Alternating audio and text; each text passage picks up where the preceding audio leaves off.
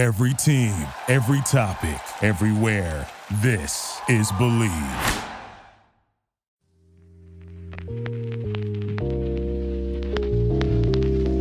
Greetings and welcome to the Bleav Knicks podcast.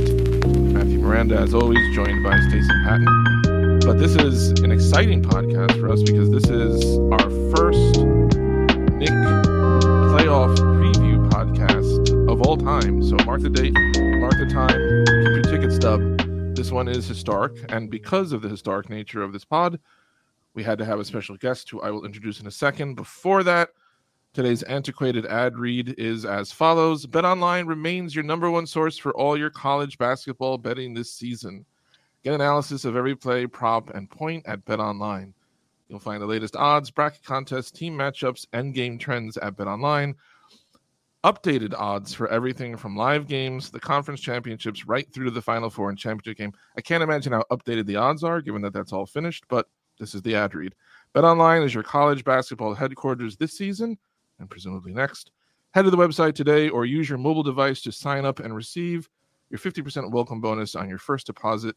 Be sure to use the promo code BLEAV, B L E A V, to receive your bonus.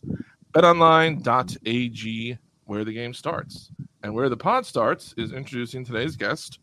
Our guest is a self proclaimed unfortunate obsessive of the Cleveland Cavaliers. You can find them on Twitter at Bray underscore underscore NBA. Uh, and there is a Substack coming out soon also, so keep a lookout for that.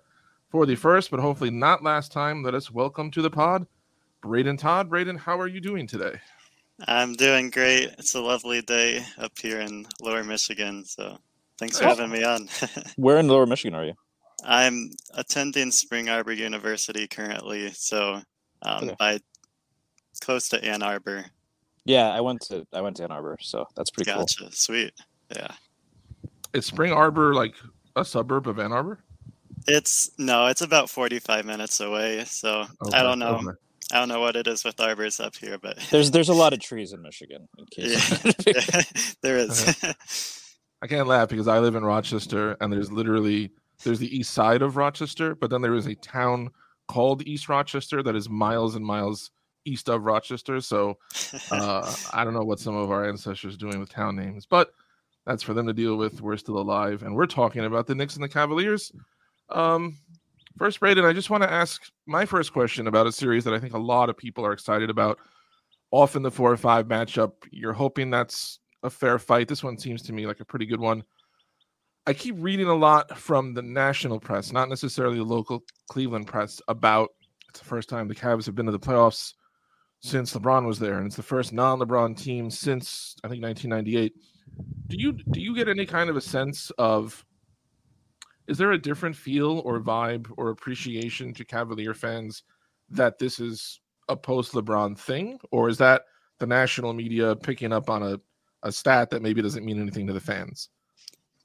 No, yeah, I think I think there is definitely something to that for sure. Um, so, I mean, for me personally, this is the first time the Cavs have made the playoffs without LeBron since I've been alive. Um, so this oh, is wow. some, something different. Um, I mean, there's a lot of a homegrown element to it with Darius Garland and Evan Mobley leading the charge. Drafted both of those guys. Isaac Okoro as a starter. Um, then you know just bringing in Jarrett Allen and Donovan Mitchell. Um, I mean, it's it's kind of it's cool seeing the team together rather than um, just everybody hopping on LeBron's back for the ride. and yeah, just an element of unknown to what these Cavs are going to look like. So I think there's definitely excitement there. Do I take that to mean that if the Cavs next year could replace Isaac Okoro with LeBron James, that you would be against it because you're tired of seeing them on his back? So that's actually a controversial thing to talk about among Cavs fans. Is it? I'm I'm I'm pro LeBron coming back if if that's on his agenda. There are a lot of Cavs fans who are pretty particular to this group though and would prefer to ride them out. Is it more a preference for the current group or is it something against LeBron in some sense? Yeah, that's oh, there wow. are there are some there are some people who, you know, just have a little bit of an itch with LeBron with him leaving twice. Um, I mean, then there's some people who just think he's past the age of wanting to be a complementary piece alongside what the Cavs already have. So, you know, you got a lot of differing opinions there, more than you'd probably expect. mm-hmm. Yeah, uh, th- that makes a lot of sense. Kind of um, before we get into the matchups as well, there is a kind of philosophical thing because think when you talk about building a contender and the Cavs very much seem to be, if not like they're on the cusp for sure, and like like personally, I just think it's a matter of when does Evan Mobley become an MVP level player? Like that to me.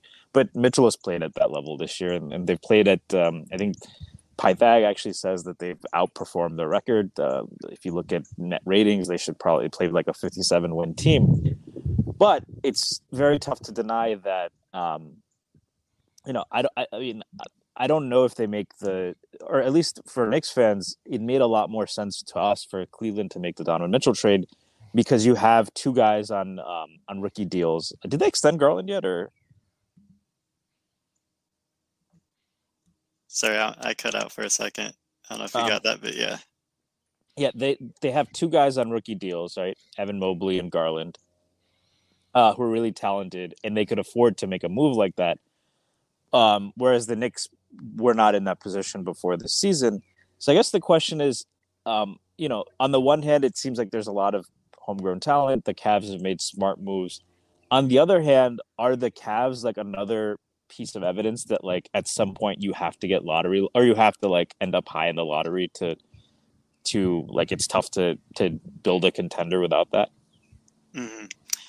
Yeah, I'd say so. I think um, it's very important to have that you know that guy that you're willing to build around before you look into making your other all-in move to pair next to them. Um, so yeah, with the Cavs earlier, early on in the rebuild, we were looking for that guy. You know, had Darius Garland, Collin Sexton, um, picked up Jarrett Allen, all solid young guys, but not quite that guy who you're confident in can take the leap to all NBA MVP level play.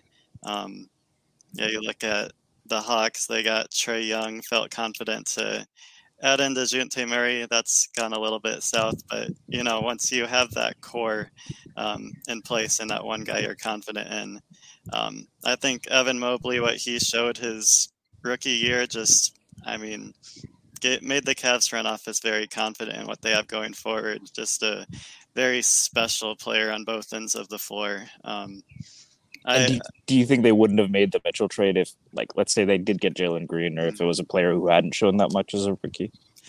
Yeah, I would. I would say so. Um, so yeah, you'd you'd probably want to add like another another key player if you end up with uh, a lesser young young player like Jalen Green or Jalen Suggs or a guy among that caliber, or even a guy like Franz, right? Like, I mean, uh, terrific player. Mm-hmm.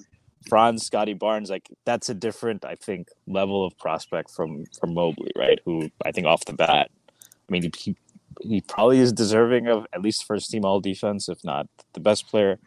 Um, and yeah, like what he's 20, 20 now, 21. Mm-hmm. Um, so I think that's like they have like you know I think that that definitely makes sense and um and yeah I mean it's tough to um it's tough to like conceive building a winner without that kind of lottery luck. Um, you know the Knicks haven't been fortunate. Um, they got the third pick. They did get RJ Barrett, um, but a lot of it has had to be developing prospects later in the draft. But I think the missing piece and perhaps the difference in this series is that as good as Brunson and Randle have been, the Knicks don't have quite the you know that MVP level caliber player that Mitchell has played like for much of this season. But um, I think the question for the Knicks is like they build a good team, and the top end talent is tough, and that's why even now, even at the at, at the end of this season, there's Knicks fans who are like, oh, you know, we gave up the pick for Josh Hart. We don't have a first round pick this draft, and we maybe we should have tanked or something. Um, so, I, but you know, there is something to it in that not I, I I'm not an advocate of tanking, but it does seem like getting that kind of a player either requires gutting your roster or you know having a very poor season. Mm. Um, I, I did want to check in a little bit about the series, like um, you know, big playoff series, and, and we want to talk about some of the key matchups. Um, so I'll, I'll start with this. How um, I think Knicks fans, I, I wouldn't say I'm confident. I did feel like Cleveland was the best matchup out of the top four se- seeds for us, and that's not a knock on Cleveland. Uh, I think it speaks to just how good the top three teams are. Milwaukee has Giannis and Jrue, who are elite defenders at the same position as our two best offensive players. Um, Boston, when healthy, might be the best team in the league, uh, and Philadelphia Embiid, the Knicks haven't had a solution for him. Um, and you know, so given that, I think Knicks fans are are cautiously optimistic. That's where I am. Um, with Randle hurt, I'd probably still predict the Cavs winning, but I think I'm cautiously optimistic. Um, but definitely want to gauge, uh, you know, what's what's your temperature and, and maybe the temperature of Cavs fans going into the series. Yeah, no, I think that's definitely a fair opinion to have. Um, Cavs, I'd say, are you know just probably a tier below the top three in the East. Um, so yeah, there's there's um, I'd say the general opinion among Cavs fans is that they expect to come out of this series with the win, but acknowledging that it won't be easy. It'll be a tough fight. Um, the Knicks won this year. And those games for both sides. Um, yeah, Cavs fans acknowledge um, just that this this Knicks team won't be an easy out. Um, a lot of deep, I mean, a deep team, um, youthful energy, and yeah, Randle and Brunson have been great this year. And um, you know, when you're when you're talking about matchups, right? I know it's tough to boil down a series like this, but not maybe not even individual matchups, right? But like stylistic, you know, like I guess like what do you think it's going to come down to? Um, you know, if you had to to boil a few things they're going to be watching out for in this series. Yeah, um, I'd say the two matchups I'm looking closest closest at is um, Randle with how the Cavs guard Randle, and I mean also just like when he'll be available in this series. Um, I saw something saying that he's hoping to be back for Game One, but you never quite know with these things. Um, Mhm.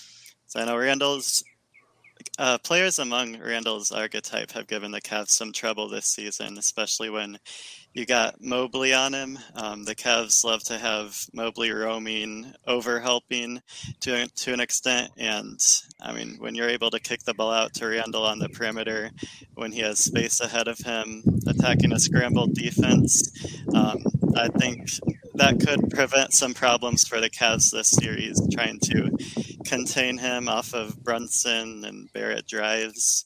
Um, then I'd say the other one I'm keeping an eye on is how the Knicks defend Garland. Uh, Darius is he's an he's an up and down player at times. Um, uh, there's there's some teams that have seemed to been able be, be able to um, pull out the stops on him.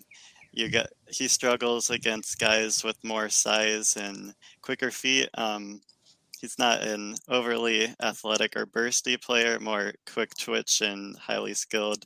Um, so I'm assuming the Knicks will put Barrett on him. So just seeing how RJ is able to deal with him, navigating screens, um, defending him in the mid range and whatnot, I think that'll be interesting to see how that unfolds. Do you, do you expect them to attack more on offense? Is that the matchup you think the Cavs will go after, like Garland on Barrett, putting Barrett in screens, or do you think they maybe hunt Brunson with LeVert, or you know, will we see more Okoro just so that you can? I think that's a big trade off, right? If you you play Okoro, you can put him on Brunson, and that is like those are the kinds of defenders. I mean, Brunson scored on pretty much everyone, but Okoro is is is the kind of guy who can who can slow him down a little bit, uh, make him hit tougher shots. Um, but the trade off is then you know Brunson can hide on defense a little bit more on Okoro, and maybe or maybe not. Maybe that's a misconception. Um, but if you put LeVert out there, there's nowhere really for Brunson to hide. So, a, I, I guess my questions are: Do you expect you know RJ to be you know attacking RJ either by putting him in ball screens with Garland, um, you know, getting away to get Mitchell matched up to RJ? Do you expect that to be focal point, or maybe more, um, you know, attacking wherever Brunson is? Mm. Yeah, no, that's a good question. Um, I think there is a little bit of an unknown with how the Cavs will go about this. With this, I mean, being the first time this group is together in the playoffs. Um, Garland and Mobley, it's their first playoff series, so we're yet to see how they'll handle the playoff environment. And Bickerstaff, even uh, also, he's only coached in one playoff series before. So it'll be interesting to see what adjustments they make in game. I think uh, heading into the series, we'll see a lot of Donovan Mitchell, um, not quite heliocentric offense, but we'll be giving the ball to him a lot. Um, Garland is a really good off ball player, which has really helped him mesh with Mitchell this year, um, just being active, running off screens off ball. So I think we'll see a lot of toggling between those two. Um, and yeah, as mentioned with Okoro, he's he's improved as a shooter this year, but he's still a guy that teams segue off of. Um, they're okay with him shooting it. He doesn't like to shoot it a lot, mm-hmm. so um, gonna need him to confidently be able to put up five, six threes a game. Um, we'll see what comes from that. Cavs that have experimented using him as a screener at times this year, um, so uh, they could be using that to get Brunson onto Mitchell if um, if Brunson is matched up on Okoro, which he probably will. Um, haven't had a lot of success with that. Okoro's, I mean, he's only six five, doesn't have a lot of size, so he's pretty easy to um, just avoid as a screener. But yeah, I think they'll definitely try to do a bit of that. And is he good at you know? Has he shown a lot in short rolls? So if the Knicks were to like momentarily hedge and recover there, is that something that the Cavs have been pretty good at exploiting with you know Mitchell or especially with Okoro? But in, in I mean, I know Mobley can, is good at that, but right. uh, you know, with Okoro as a screener, is that something he's pretty adept at? Or I wouldn't say so. I mean, he's just a smaller target to get the ball to on the roll. If you're able to blitz the ball handler for a second, it's a pretty easy recover. Um, and he's not a guy I'd be too confident taking a few dribbles in the in the middle of the floor. Um, uh, he's he's a really good passer, but he just isn't very isn't a very comfortable on ball player. Um, so I, I don't think we'll see a lot of that, to be honest. Matt, I want to throw this question to you as well. What are some of the, the top two or three things that you're keeping an eye on? Um, and then like the follow up, and I'll throw this to both of you is also like, if the Cavs win this series, how do you expect that to look like? And if the Knicks win this series, what will that look like? But first, Matt, what are the the top couple of things you're you're keeping an eye out on in this series? Um, yeah. First, to your earlier question, Garland is extended through 28. Um, as to your question now, and I was actually going to ask Brayden about this, I am extremely interested in what happens for the Cavaliers between LeVert or Okoro in this series. I feel that I talked to Stacy about this a little bit, maybe like a week ago. I think Okoro can be an enormous swing in the series because if he is at all effective on offense, they can they can do some things defensively that I think would really help them, particularly as you said against Brunson. If Okoro is not shooting well, I assume we're going to see more of LeVert. And Caris LeVert, since he was a net, has been one of the most. I don't have a feel for him at all. You watch some night, and I'm sure you see that. I don't know if if he's still like this, but there were nights you would see him play in Brooklyn, and like this guy is an all star. This guy is a future. He's a steal. More people are going to know his name. And the more I've watched his career progress, I don't know what he is. Like he's he does a lot of things, but I don't know, especially on that team. I feel like so what I'm getting to is I know that Garland, even though it's his first playoff, and who knows how how people respond, I am confident Darius Garland is not gonna just like crap the bed. Like I think he's gonna he's gonna score and he's gonna do things. We know what Donovan Mitchell does in the playoffs. Jarrett Allen's game, I think, is pretty playoff proof. Like he is what he does translates and Mobley is I'm just as much as I want the Knicks to win, I am excited as a fan of the game just to see let's see what Evan Mobley does now on the big stage. I have and with the Knicks, obviously they're my team, but like I know what Mitchell Robinson will do if Randle is healthy. I think I know what he'll do. Even if he's not, I know what Obi Toppin can do. I know what Grimes and Barrett and Brunson can do. I have no feel for that fifth Cavaliers starter, and I'm curious. I was going to ask you this question, Brayden if two weeks from now the Cavaliers are done and they've lost to the Knicks, is it more likely that? Oh, that's the wrong question. Do you are you more confident in what Okoro might do in the series, what LeVert might do in the series, or do you feel that they're both question marks kind of equally? Hmm. Yeah, that's a tough one. Uh, the Cavs have and that small forward spot has just kind of been a mm-hmm. revolving door all year. Um, mm-hmm. I mean, we started out the year some. I mean, Caris had the starting small forward position early on in the year, um, then moved him back to towards the bench later on, um, just trying to distribute the touches and ball handling possessions. Um, and we saw some Dean Wade at starting small forward before he got hurt.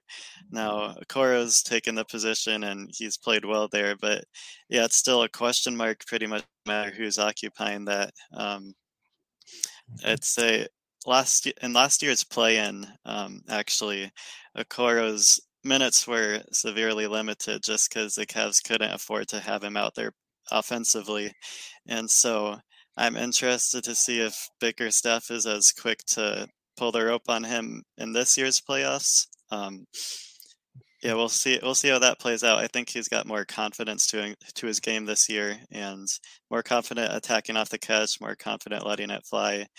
But yeah, offensively, still a big question mark with no real answers to that. And yeah, as far as Caris's go, it's been quite the roller coaster season for him, which is kind of the story of his career. Mm-hmm. Luckily, not a lot of injury problems for him, uh, yeah. which has also been a thing with him. But yeah, a guy who really has Cavs Nation divided. There were a lot of trade rumors swirling for him earlier on. Been struggling to finish inside the arc this season. Hmm. Um. I think the lack of shooting on the Cavs has played a factor in that. You know, just playing with guys like Okoro, Mobley, Allen, just not a lot of space in there if you're not a high level finisher. And so yeah, Caris has really struggled in the at the rim. He struggled to get his mid range going. I think he's one of the like bottom five mid range shooters this year, which is hmm. normally an area where he's been able to lean on in the past. Mm-hmm. So um, I'd say one thing he does do exceptionally well at, and he's found a lot of success doing for the Cavs, especially as of late, is just uh, finding a way to get by his initial man. He's got some. He's got a good first step, long strides. He can get by his man uh, somewhat easily, and then I mean, even if he's out of control getting into the rim, he does a good job at, at good job at drawing in the big and dumping it off to either Mobley or Allen, whoever's there at the rim for an easy finish. He's been consistently producing like two or three of those easy looks for Mobley and Allen at the rim. So I think it'll be interesting to see if like Quickley Hart uh, Barrett if they can keep him out of the rim, they can force him into tough shots because he can definitely be a swing player for the Cavs this series. One of the nice characteristics of this Knick team, which I don't think I've seen possibly ever in my lifetime, is the number of players who impact the game on both ends of the floor.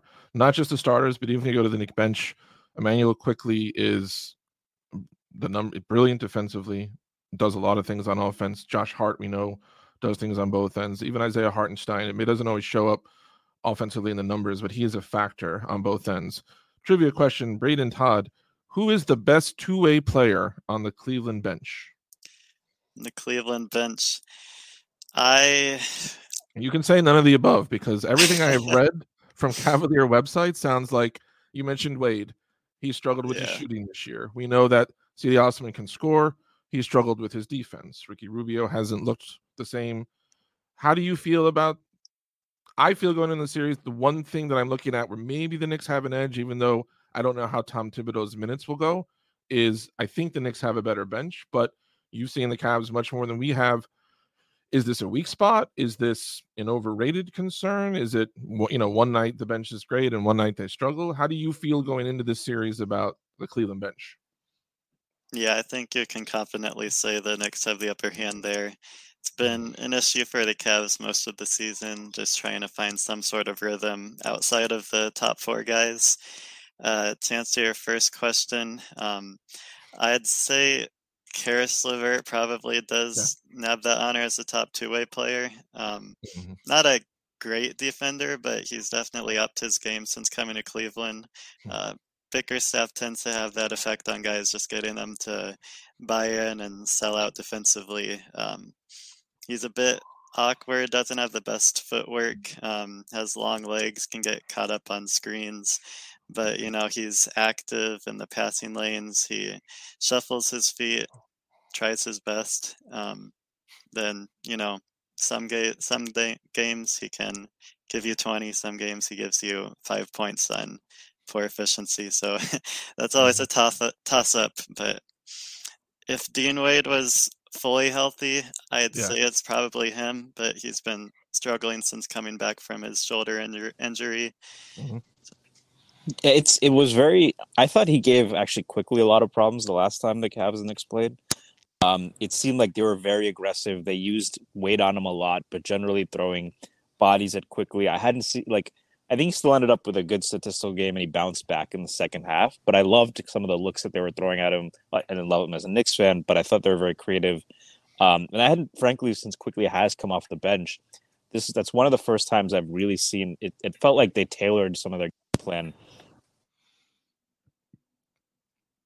Oh, Apparently, Stacy is no longer interested in this conversation, and he has to. there he is. Hey, Stacy. There we go. All right, we lost you for a moment. Yeah. Um. So I, I guess, um, you know, in terms of you know, last game, obviously the Knicks had a lot of offensive success. The Cavs, I think, finished with the top defensive rating in the league. Um, you know, I, Jarrett Allen coming back is going to be big. Isaac Okoro coming back is going to be big. Um, you know, what kind of defensive adjustments do you anticipate, whether it's on Brunson or you know, pick and roll defense? Do you think they they might trap more aggressively with Mobley? Do you think they might, um, and we might see more pressure looks or those kind of things? Um, you know, how, how, have they dealt typically with with problems like the, the ones that the Knicks pose? Yeah, uh, so the Cavs are an interesting team defensively. You got the the front court full of high level defenders, Okoro Mobley Allen. Then the back court you got Garland and Mitchell, who are iffy at best. Um, mm-hmm. The thing the Cavs do have going for them is that I mean they all compete. Even Garland and Mitchell, they they play hard, especially um, in the playoffs. We'll see them take another step up. I'm I'm interested to see how Donovan Mitchell steps up. We've seen him play some high level defense this season, probably the best since he's been in the league. Um, hmm. So we knew we knew in college coming into the NBA that he had the ability to be a high level defender. Just haven't seen that consistently at all in Utah, but starting to see flashes of that again.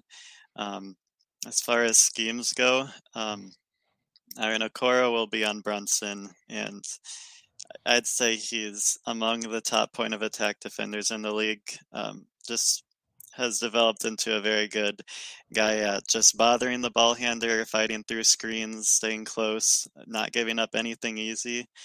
Um, with with Allen, uh, well, I think we'll see a lot of drop coverage. They like to play him at the level and just kind of have him backpedal, uh, trying to prevent the lob and the floater at the same time, just trying to play that in between game.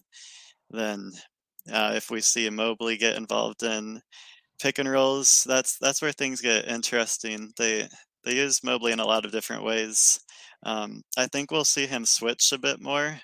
Um, I think we saw that in the last matchup versus the Knicks. We saw Mobley get switched on to Brunson a lot, with Lamar Stevens being the uh, point of attack defender. And yeah, some mixed results there. Some guys can get Mobley uh, if they're quick if they can get into his chest and knock him off balance a little bit.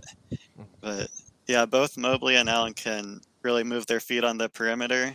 Um, I think Brunson's the kind of guy who can exploit that a little bit, though. So I'm I'm excited to see that. Yeah, I thought the Mobley Brunson matchup was really fascinating to watch because I actually thought Mobley did a good job moving his feet. And then like some of the shots, I mean Brunson was just on one that night. I think he hit he hit like a Dirk like one one legged Dirk fadeaway where Mobley. He had one where Mobley had. I'm not going to say anything because I saw what happened last time.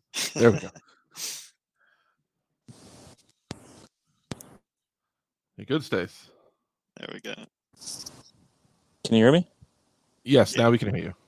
Yeah, so I, he just created the the smallest of windows, um, and like to create to create this little bunny, and it was excellent. So I think that I thought Mobley played good defense, and it often just didn't matter because Brunson was on one.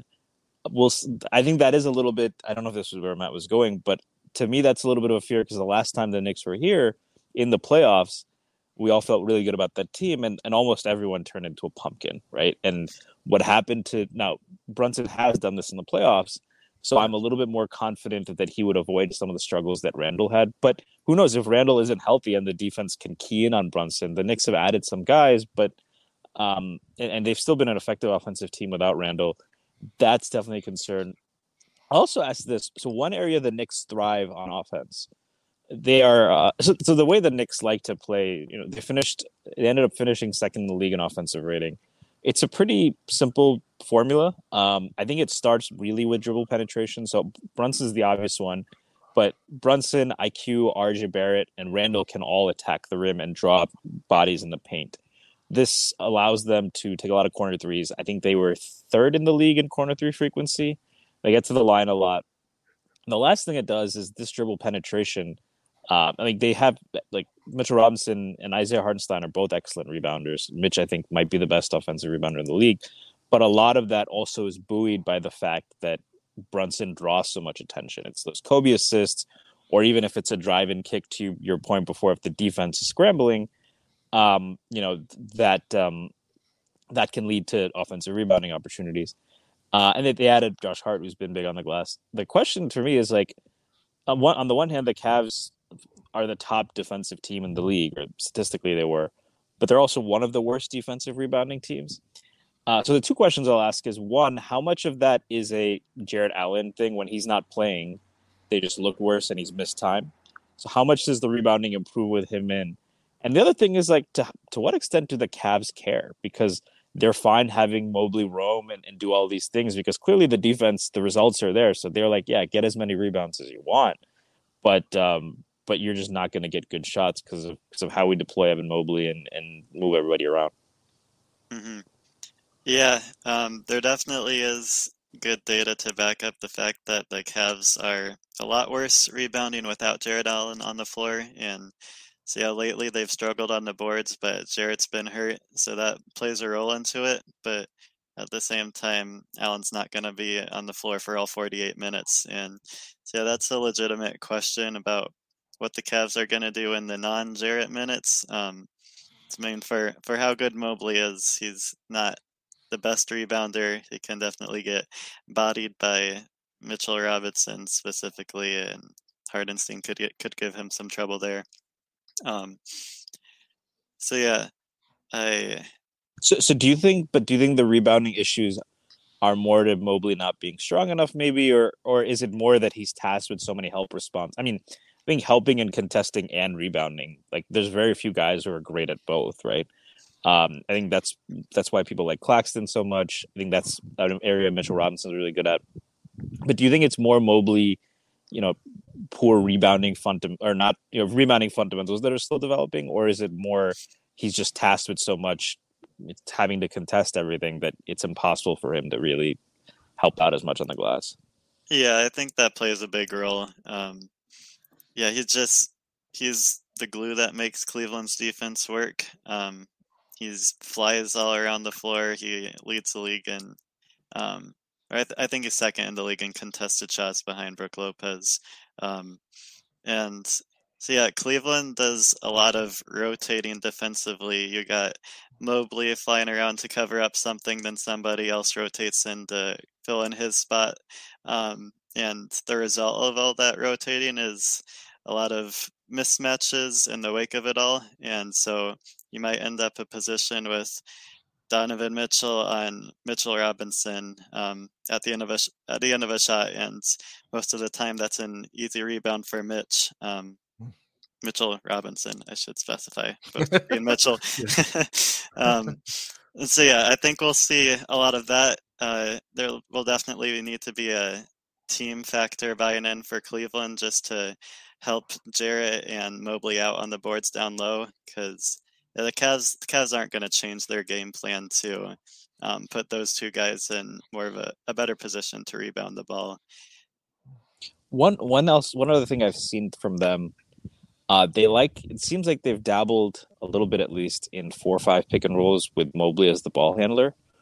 Do you think we see a lot of that? Um, you know, especially maybe if, Randle's hurt or um, you know, uh, how have they used that? And do you think that's something that they might make a pretty significant part of the game plan? I wouldn't say you see a lot of it. Um, there have been some reps of that in the regular season. I think a lot of that is, you know, just trying to give Mobley his fair share of reps to develop his game for the future. I wouldn't say Mobley is a source of very efficient offense at this stage of his game. I think he'll be that that will continue to grow in the future, and someday that will be the case. But as of now, I think we'll see the offense heavily revolve around Mitchell and Garland. Uh, we might see Mobley get the ball some in the high post, just and have the guys move around him. Maybe give him a couple face-up possessions. Um, I wouldn't say that's a heavy part of their offensive game plan, though, in the playoffs. Before I ask my next question, Brayden, it's time for our mid-episode trivia question. I don't know if Stacy knows the answer to this. I figure you probably do, um, but I want to see if Brayden knows it as well. There is one former Knick on your Cleveland Cavaliers roster. Do you know who that player is? Let me think. Stacy, without without saying it, do you know who it is? No. Ooh, this is a good one. Oh, I'm for. And this forgetting. is this is a former Knick that has an underrated significance, I would say, to their recent history. Well, recent being seven years ago. It's not Robin Lopez, is it? It is Robin Oh, Lopez. Okay. that's right. Yeah. It is Robin. So before I explain why Robin Lopez is oddly significant, just I forgot he's on the play Cavs. For them ever with those two bigs, does Robin Lopez ever play? Uh, no, he's Okay. he's a deep, deep depth piece. I feel like they're saving him for the Buck series, but uh, Robin he's got he's got un, un, unmatched vibes though, so Oh, yeah. he's always Oh. valuable there. he's still one of my. He was here one year, and he's still one of my favorite Knicks. And he, He was, was actually where- really good. I like I liked him a was- lot, and I did not think they needed to upgrade to no no. But go ahead. That was no Ended up not being an upgrade, That was obviously. no but all. Robin Lopez was where Phil Jackson first screwed up because Lopez was great next to Porzingis because Lopez would do the physical work and the banging and a lot of the rebounding. KP was great playing alongside him.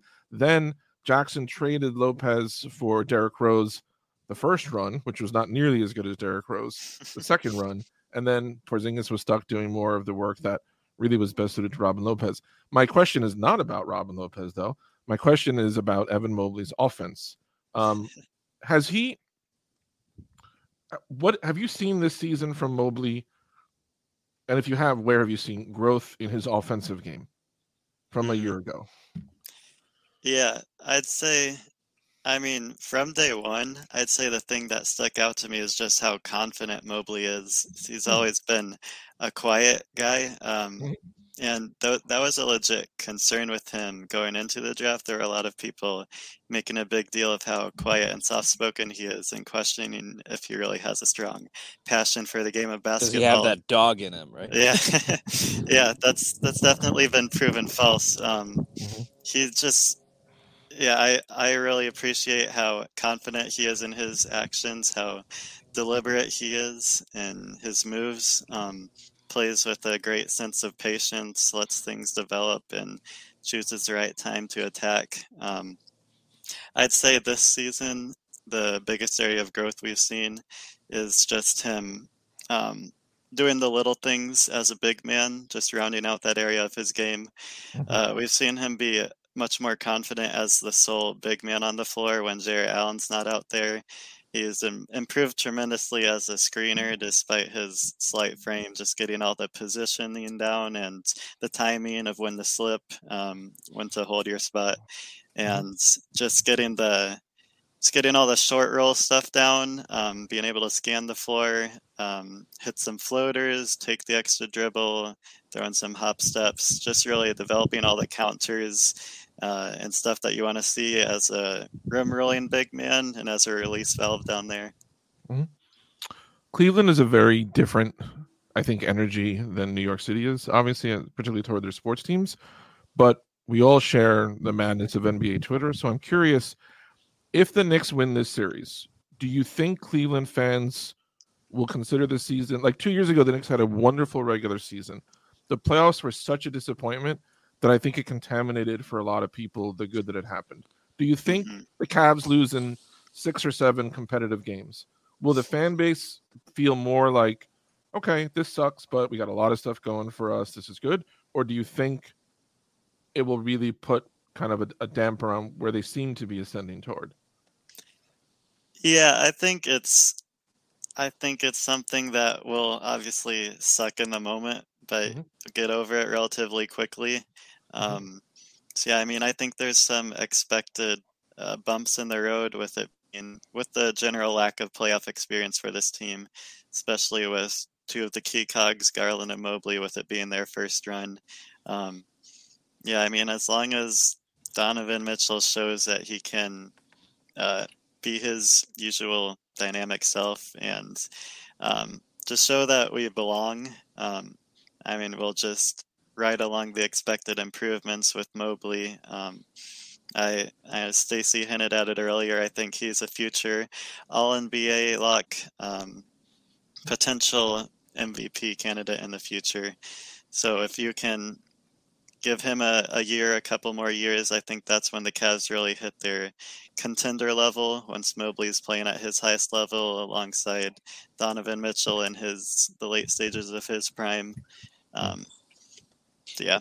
Is there is there a comp you have for Mobley? I, on my on the other pod I host with uh with Schwinny Poo, um, I think early on he said there's Tim Duncan vibes there, especially with the post footwork, the uh, the footwork on defense, like just a lot of the things you're talking about in terms of the deliberate but like polish there. Um, you know, is there a comp you have for him or? Yeah, it's it's tough because I mean, yeah, he's such a unique player. I think the only ones you can really compare him to are like you know, yeah, Tim Duncan, Kevin Garnett. Um, there's a little bit of Anthony Davis there.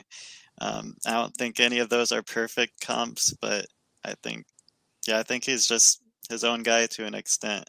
Is mm. very talented in its own way. I have a happy question for you and a not happy question for you. Which one which one do you want first? Let's do not happy. Okay. How low will you feel in two years if Donovan Mitchell signs with the Knicks? Oof. yeah, that, I don't like that question. Okay, let me think um, it as a happy one then instead. Um, and because if, if the Knicks lose this series, we'll probably never talk to you again. If the Cavs win and they advance, how do they match up with Milwaukee this season? Because they seem to me like Cleveland has Milwaukee has great size. Cleveland has size. Milwaukee has um, a great defensive point guard in Holiday. He would be occupied, obviously, with Garland or potentially Mitchell. It seems to me from a distance like that's a matchup, maybe even more than Boston and and maybe Philadelphia. But I'm curious how the Cavs and, and Milwaukee match up in your eyes. Yeah, yeah, I like that question better. um, yeah, I personally I think Milwaukee is actually the best matchup for Cleveland out of those top three teams. Yeah, I think yeah between Mobley and Allen, you get your those might be two of the best equipped players to throw at Giannis defensively. Um, yeah, then yeah, you got one of one of the benefits of picking up Donovan Mitchell was just um, giving another target for other teams to um, have to compensate for defensively, and that frees up Garland a good bit. Jrue Holidays is a guy who has just been able to completely shut down Garland's game, but in a series against Milwaukee, he'll probably be, be guarding Mitchell, and so that opens up a lot of opportunities for Darius and so yeah, I, I wouldn't expect to win that series going into it, but I mean, probably in the same view that you guys have going into this series, I think we hmm. have a fighting chance. Do you think if Randle is compromised to where he either misses a game or two, or he plays but he's seventy five percent, do you th- are would you still be concerned that the Knicks could win that series, or do you feel like with the teams seemingly very evenly matched in a lot of ways, that that might be enough to guarantee like you're good. Yeah, I think I think Randle is a big swing factor in it. Um, I could see him giving the Cavs a lot of issues with how they defend, with how they're mm-hmm. constructed. Um, I mm-hmm. think obviously if you have Obi Toppin next to Mitchell Robinson instead of Julius, um, the Cavs are a lot more comfortable helping off of Obi and just gives them a lot more freedom to do their thing defensively. So mm-hmm. I I think with Julius, the Knicks do have a solid shot to make things really tough for the Cavs. Your language is very thoughtful. You, you didn't say with Ju- you said with Julius. I think they can make it tough. So I am guessing you feel very confident that Cleveland will win this series. I'd I'd say personally, I am more in that boat. Yeah, I'm I'm predicting a four-two, four-one okay. series probably, which okay. maybe that's some of my bias showing, but No, I mean, I think that's. I think most people, wherever you're leaning, I don't think anybody sees this as a sweep either way, and I think most people would bet it's going six games at least, no matter what happens. Yeah. Um, yeah, I think a lot of Knicks fans are also saying Knicks in six, um, which I think is. I think I do think like yeah, like it could be just because some my team loses Super Bowl, some my team somehow lose to TCU saw the Knicks look awful against the Hawks. So um, I don't um, don't really feel like underest. And the truth is, like advanced stats love this Cavs team, um, and the, the, the and the eye test likes the Cavs team. Um, I I don't. I think that um, I think that there's areas the Knicks can exploit. How much can they can the offensive rebounding and the ability for Brunson to attack the guards? That's key. If Brunson can get in the paint, um, get good looks, as well as open up offensive rebounding opportunities for Mitch, I think that's an area the Knicks have been very comfortable with. Um, I think if they can really win bench units, um, that'd be interesting. I'm very fascinated to see with how Thibs closes, and I will add this. Um, I do think RJ Barrett is a very interesting X factor in this series. Um, on the one hand, it's it feels weird to call a player making hundred million dollars um, a, an X factor, but the, the, reality is the the Knicks are running a lot through Brunson and Randle. But um, what the Knicks have been really good at with RJ Barrett, or where he's really thrived, and they've done this especially against Miami when Tyler Herro's on the floor, is they will hunt out um, they will hunt out the smaller defender.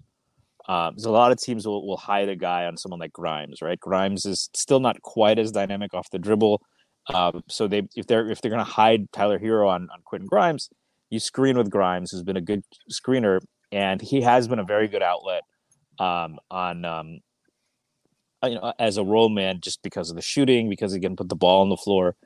Um, and I'd be very curious if they put Garland on Grimes, you know, if the Knicks try to attack that because you can try to do that with with Brunson, but you know, Okoro is probably going to be able to avoid switching and um, and you know guys like Hart and Quickley are also very capable of attacking, um, but Barrett is especially good at that bully ball stuff. That um, and Garland seems pretty strong for his size, but that seems to be an area where the Knicks have thrived. So I definitely think that's a factor. Uh, and I'll ask you this: in terms of Mitchell and Garland, right? We talked about their defense.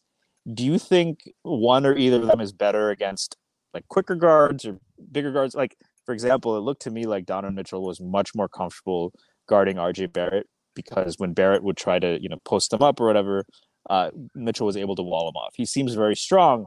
Uh, I don't know if it's a technique issue or what. On the other hand, like guarding Brunson, whether it's off of screens or he just, he, it seems like he struggled more with that. So is it fair to say Garland is better at defending quick defenders and Mitchell is better at defending strong defenders, or they just both inconsistent at both? Or yeah, yeah, yeah. I think, yeah, I think you got it right. Mitchell's a lot better at the um, guarding up onto the bigger defenders. Um, obviously, just very strong. He's a tank and has that massive wingspan. Um, I think he nowadays um, he relies a lot more on his athletic tools rather than the defensive fundamentals. So that probably limits him against the quicker guards. Just not as focused on on the defensive side of the ball in the NBA. Um, rightfully so with how massive his offensive load is. So, yeah, I'd expect uh, Mitchell to be matched up with Barrett, and then yeah, Garland. I think the the Cavs have had the most their most success using him as and like a kind of like a a runner, um, just running around on the movement shooters, uh, chasing them around screens, and yeah, I think uh, we we saw him a few a couple weeks ago or a week ago or something when the Cavs played Atlanta. I think he did a pretty good job matched up with Trae Young. Actually, uh, Okoro was out of that game, and uh, he ended up holding Trae to like six of 14 shooting or something like that. He's shown flashes of being able to hold his own. Um, just a very small, weak uh, defender. So yeah, there there is trouble there, and teams have been able to exploit uh, using him as the using him as the defender of the screener. So you're throwing Grimes in there as a screener uh, for a quick pop or something like that. It'll be interesting to see if the Knicks can attack that. To be fair to that last point, I mean, we all know Trae Young sucks, so that's not really that impressive. Um, you know, Kelsey Russo in the Athletic just had a good piece about um, in, interviewed some Knicks, some Pacers, and maybe some Pelicans about guarding Donovan Mitchell, and I had never known this. You just you just alluded to it, but one a, a kind of unanimous point everybody made about the challenge of guarding him is how strong he is. That he's really, really like a powerhouse at six one, six two, whatever he is. Um, my last question for you is this, Brayden. Um, New York fans are infamously, um, you know, dispassionate about expressing opinions about their head coaches. I am wondering in Cleveland, we haven't really talked about about Bickerstaff, and I know you can't get five feet without Tom Thibodeau somehow being involved in whatever you're saying about the Knicks. What is the feel about Bickerstaff for Cavs fans at this point? Yeah, I feel like, you know, I feel like a typical trend with the NBA and probably all sports is that team, uh, fans of teams are um, consistently disappointed with their coaches unless they're the, the very best in the game. Um, mm-hmm. I'd mm-hmm. say that holds true to Bickerstaff to some extent. Yeah. Um, just a lot of what are what are the what are the praises or and or criticisms of Bickerstaff? Yeah, yeah. The praises definitely would be defensively. He's got this Cavs team to compete. Uh, we've seen Kevin Love, Donovan Mitchell, Lauri Markkanen just buy in, play the best defense of their careers under him, and I, yeah, it's it's shown on the floor. He has a tremendous hold on the locker room. Just all the players really respect him and value what he has to say. Um, I think offensively is where the questions come in. Uh, he's, yeah, I mean, as far as adjustments come, he doesn't have a lot of playoff experience, and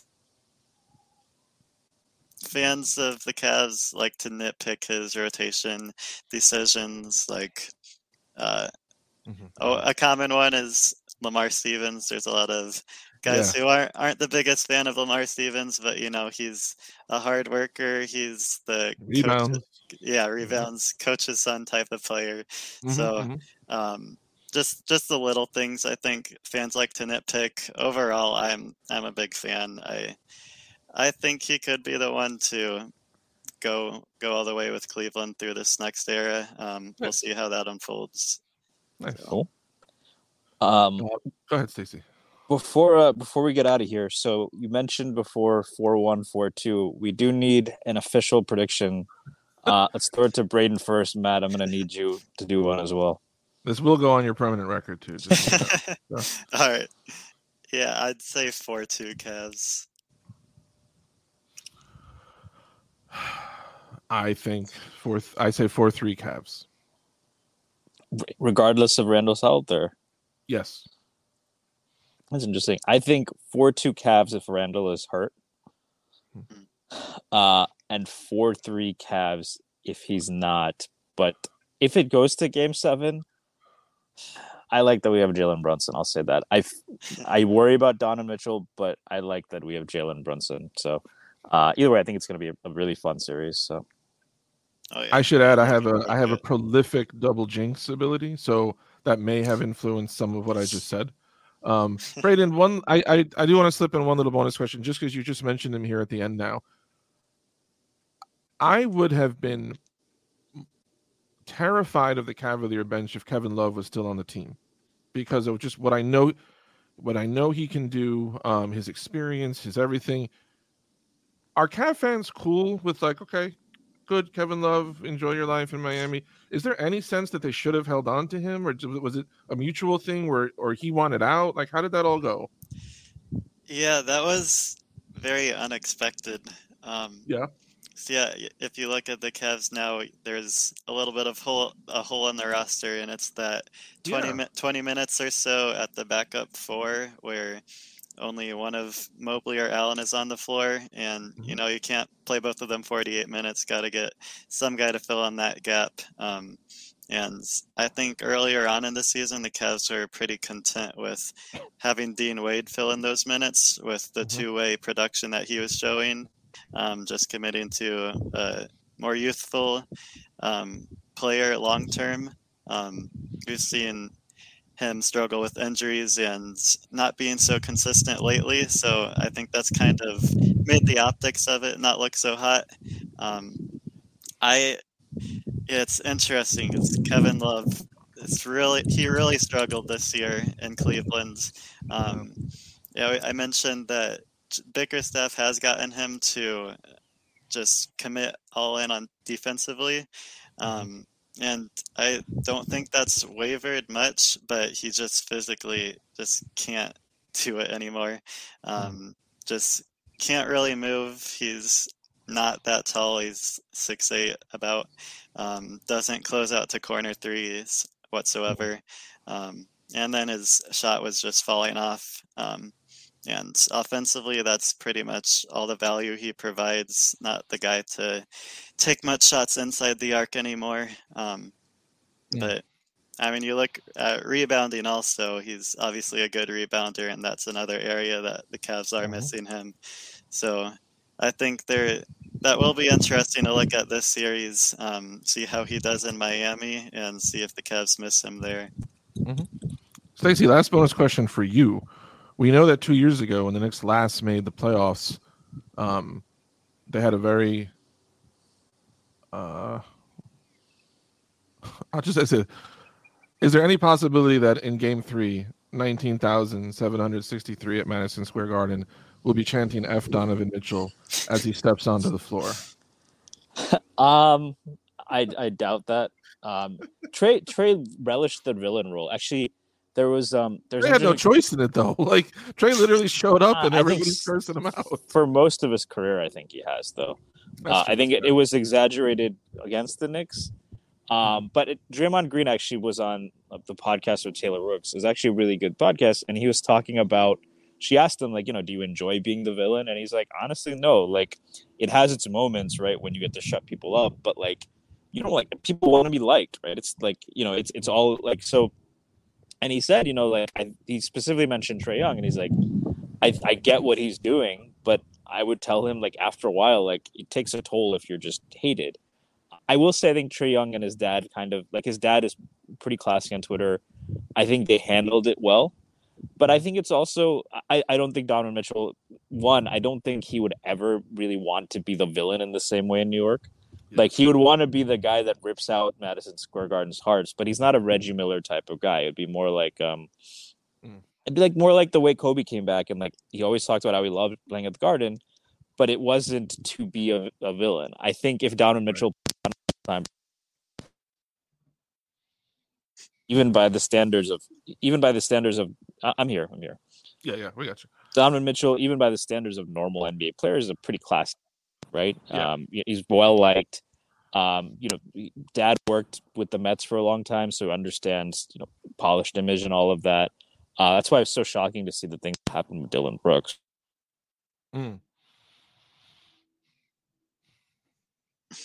Um, just because um, we're knee jerk sympathetic to Mitchell, just because a Brooks has a reputation, Mitchell has a reputation.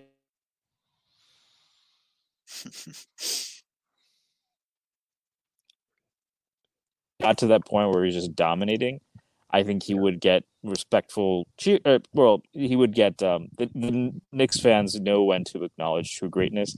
He also doesn't foul bait really as much as Trae, so that's another thing. Like that annoys a lot of fans, just knee jerk. Um, which you know, Brunson and Quickley are not innocent in this regard, so it's fair for opposing fans to mention that. But I don't think the Knicks are the only fan base that gets annoyed at Trae Young. And then the last thing I'll mention is worse than the booze, worse than Knicks fans chanting "fuck Donovan Mitchell" in Game Three, is that if he does just dominate this series and the Knicks lose, we're gonna have to hear for a long time. Oh, they didn't trade for Donovan Mitchell. it's a referendum, which like right. it's very stupid, right? The the whole idea, like they would not have added Donovan Mitchell to this roster, probably losing Grimes and Quickley and a bunch of picks. Um, those have been both pretty important players there's a good chance they don't they don't have the assets to trade for Hart. Um, so you have Mitchell, Randle, Brunson, RJ, and Mitch. That still would have been a good team. Do I think that would have been the? I mean, and they the the Cavs probably wouldn't have been this good. So in that sense, yeah, maybe the Knicks would have been like a four seed. But I don't think that was a title contender either, and the Knicks wouldn't have had flexibility. So I think making this series a referendum on the Donovan Mitchell trade is unfortunate well, at least on our end, I think it's a smashing success for Cleveland, no matter what. But it, like we discussed before, it's a different situation when you have Mobley and Garland, um, both on rookie deals at the time. I know Garland's been extended, but you have those guys, you have picks, you you know, you have um, you have the ability to take that shot, which the Knicks didn't at this point. Um, but um, but like it or not, I think we are going to hear that from certain members of the national media, and um, you know that then the, the this proves that the Knicks should have traded for Mitchell and the whole season's a failure, blah blah blah. Um, but um, but I think Brunson's going to come out and and and and put up a fight too. So um, so I think that people who watch the series will realize that. So. Well, while Knick and Cavalier fans will have different rooting interests over the next couple of weeks, we can at least all bond over already being tired of whatever Stephen A. Smith will have to say about Donovan Mitchell and the Knicks. Brayden Todd, want to thank you very much for joining us on this episode. Please, audience, remember you can follow Brayden on Twitter at Bray underscore underscore NBA. Um, and there is a Substack coming out too. So if you follow the Twitter, I'm sure you will also receive the Substack info, unless Elon Musk keeps being a dick and does things with Substack won't work. But we'll talk about that next episode. Uh, Brayden, good luck to you and to your team as long as they don't win very nice to have you on the pod, and we will look forward to seeing you again in the future. I appreciate it. Thanks for having me on, guys. Yeah. I enjoyed it. Cool. Remember, this is the uh, Bleav Knicks podcast. is always presented by Bet Online. It is also presented by me and Stacy, who do all the work. Thank you, everybody. Have yourselves a wonderful Tuesday, and we will probably talk to you by the weekend. Uh, peace, everybody. Thank you for listening to Bleav. You can show support to your host by subscribing to the show and giving us a five star rating on your preferred platform. Check us out at Bleav.com and search for B L E A V on YouTube.